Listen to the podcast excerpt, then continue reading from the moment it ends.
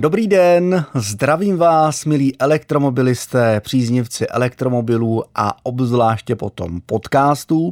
Mám pro vás další příběh z mého života s elektromobilem značky Fiat 500e. Ten dnešní se jmenuje Zvídavý Fiatář.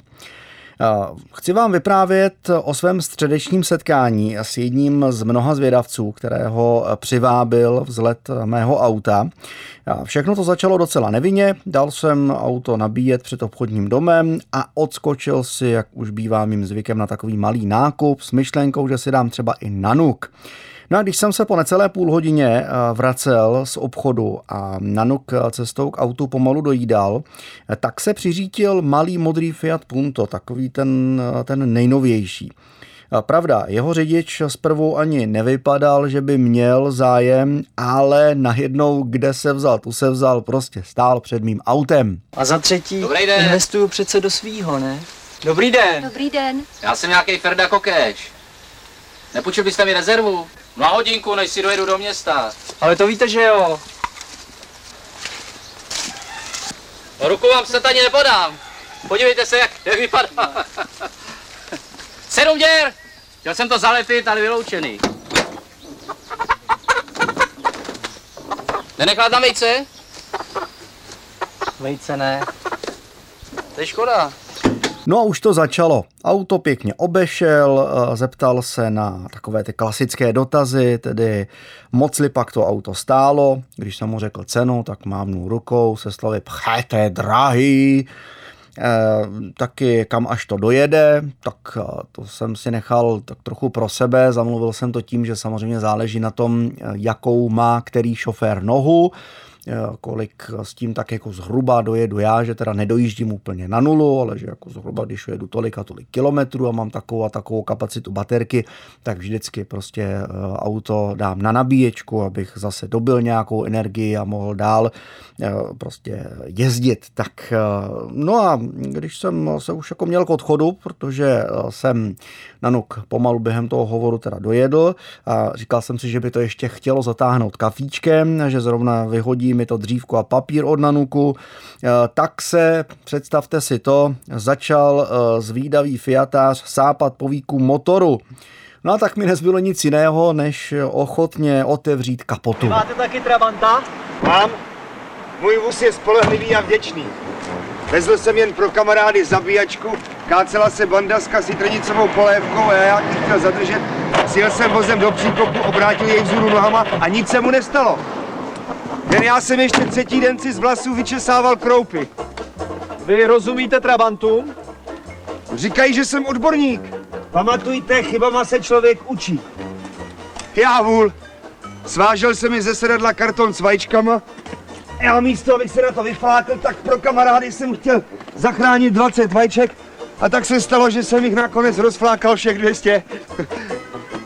A to potom jsme celý den čistili Trabanta.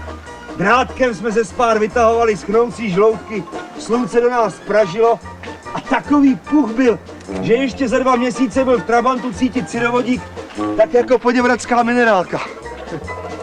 Takže kromě zasvěcených nemůžu vzít nikoho do auta, protože každý cizí by si myslel, že jsem se připosral. Když viděl, co se pod kapotou skrývá, tak zachytračil. No jo, to je krásnej hybrid. A já mu říkám, ale tohle to není hybrid. To, co vidíte tady nahoře, to vás mate. To je palubní nabíječka a modul výkonového měniče. A motor, no ten je pod tím. Aha, a normální motor to teda jako má kde? Říkám, no nemá, to je čistě elektrika. Tak kde to teda má ty baterky? Říkám, no pod autem, kde jinde, že jo. Tak na to chtěl samozřejmě se podívat dolů a chtěl ty baterky vidět, abych mi je ukázal. Já říkám, ale ty baterky jsou samozřejmě ze spoda a jsou zakrytovaný, aby se na ně neprášilo, nepršelo, je tam chladič těch baterií, prostě jsou krásně schovaný. To mě možná jako zachránilo, protože jinak by možná chytračil dál, ale přistála další perla z jeho znalostí. Povídá, no jo, tak to nám to ty kluci v Polsku udělali moc dobře, víte, to moje je totiž taky z Polska. A já mu povídám jenom, že to vaše je z Polska, to moje se montuje za velkou louží. A pán to tedy zhodnotil tak, že jsme oba zase o něco chytřejší a naštěstí odešel nakupovat. Když se vracel, tak to už jsem byl v zaujatém hovoru s dalším elektromobilistou. Tentokrát to byl manažer banky, který přijel dobít šťávu svýmu služebnímu e-golfu a tak dal zvídavý fiatář naštěstí pokoj. A když jsme s manažerem oba dohovořili, tak jsme shodně odpojili nabíječky od svých aut a každý jsme se vydali za svým. On za svými klienty, no a já zase za posluchači Českého rozhlasu. Nemám rád co by kdyby, ale přeci jenom si tady dovolím, protože mám takový pocit, že nebýt manažera banky, tak by nejspíš dychtivý fiatář se drze vloudil snad i za volant a možná by se chtěl i projet. Ale drzí na to byl dost, to mi samozřejmě věřte, ale zase na druhou stranu tak to přeci má být, protože kdo se nezeptá, ten se nic nedozví. A kdo si neřekne, tak ten zase nic nedostane. Tak se taky nestyďte, nenechte se hned tak odbít a já jedu zase dobít. Zdraví vás a u dalšího podcastu se těší váš Elektrojenda.